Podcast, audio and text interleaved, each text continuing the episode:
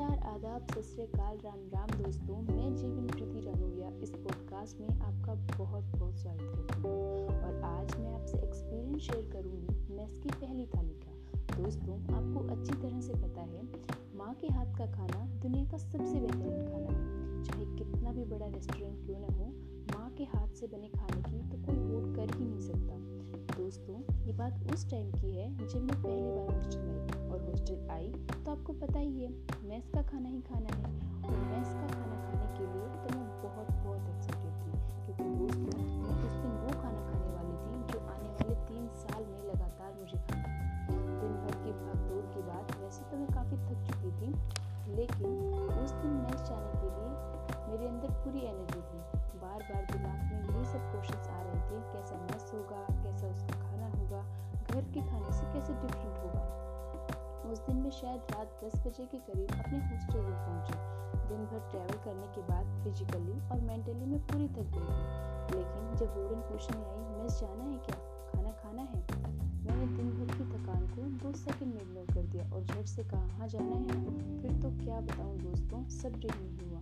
बस ऐसा लग रहा था, अब जल्दी से जल्दी पहुँच जाऊँ, मैस? और मेरी एक्साइटमेंट और चेहरे पर झलक रही खुशी को देखकर वार्डन भी मुस्कुराने लगी। दोस्तों, मैं बहुत ज़्यादा खुश थी। तो मेरी खुशी का अंदाज़ा तो आप लगा ही सकते हैं। फिर मैं फिर मैं और मेरी रूममेट दोनों गई मैस और पता है हॉस्टल से मैच तक चलते चलते दिमाग में बहुत सारे पिक्चर्स आ रहे थे, क्योंकि मैंने इससे पहले मूवीज़ सीरियल्स इन्हीं सब में मैच को देखा था। तो उसी तरह से मैं इमेजिन कर रही थी और फिर मैं पहुँची मैच और मैच को देखकर खुश तो मैं थी ही, और जब मैच में मैंने एंट्री ले ली तो मैं हर चीज़ को ऑब्ज़र्व कर रही थी। कुछ स्टूडेंट्स खाना खा रहे थे, कुछ प्लेट्स में डाल रहे थे, कुछ मेस में जो वर्कर्स हैं, वो सर्व कर रहे थे। इन सबको देखकर मैं बहुत खुश थी, और मैंने सोचा, यार, ये तो सेम ऐसा ही है जैसा मैंने इमेजिन किया था।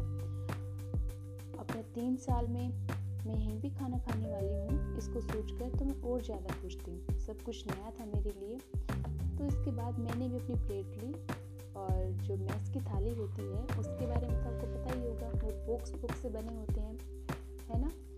और उस दिन जो मैस में बना था, जैसे कि भिंडी की सब्ज़ी बनी थी, चने की दाल थी, रोटी थी, चावल थे, सब कुछ था। तो सब कुछ टेस्ट करने के लिए मैंने अपनी थाली में डाल लिया वैसे मुझे भूख नहीं थी, लेकिन आपको पता है ना, जब कोई काम हम फ़र्स्ट टाइम करते हैं, उसके लिए हम कितने एक्साइटेड होते हैं। वैसे ही मैं थी।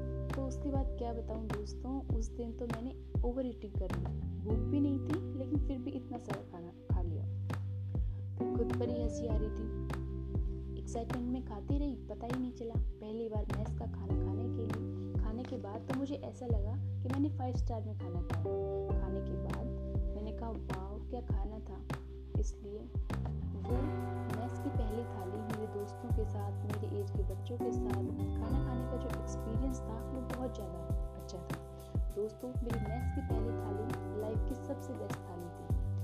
जिसे मैं किसी भी खाने से कंपेयर नहीं कर सकती।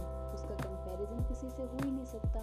पिज़्ज़ा बर्गर चिकन को फाइव स्टार का खाना सब फेल है उसके सामने। तो दोस्तों मैक्स की पहली थाली का एक्सपीरियंस सबसे खूबसूरत एक्सपीरियंस था।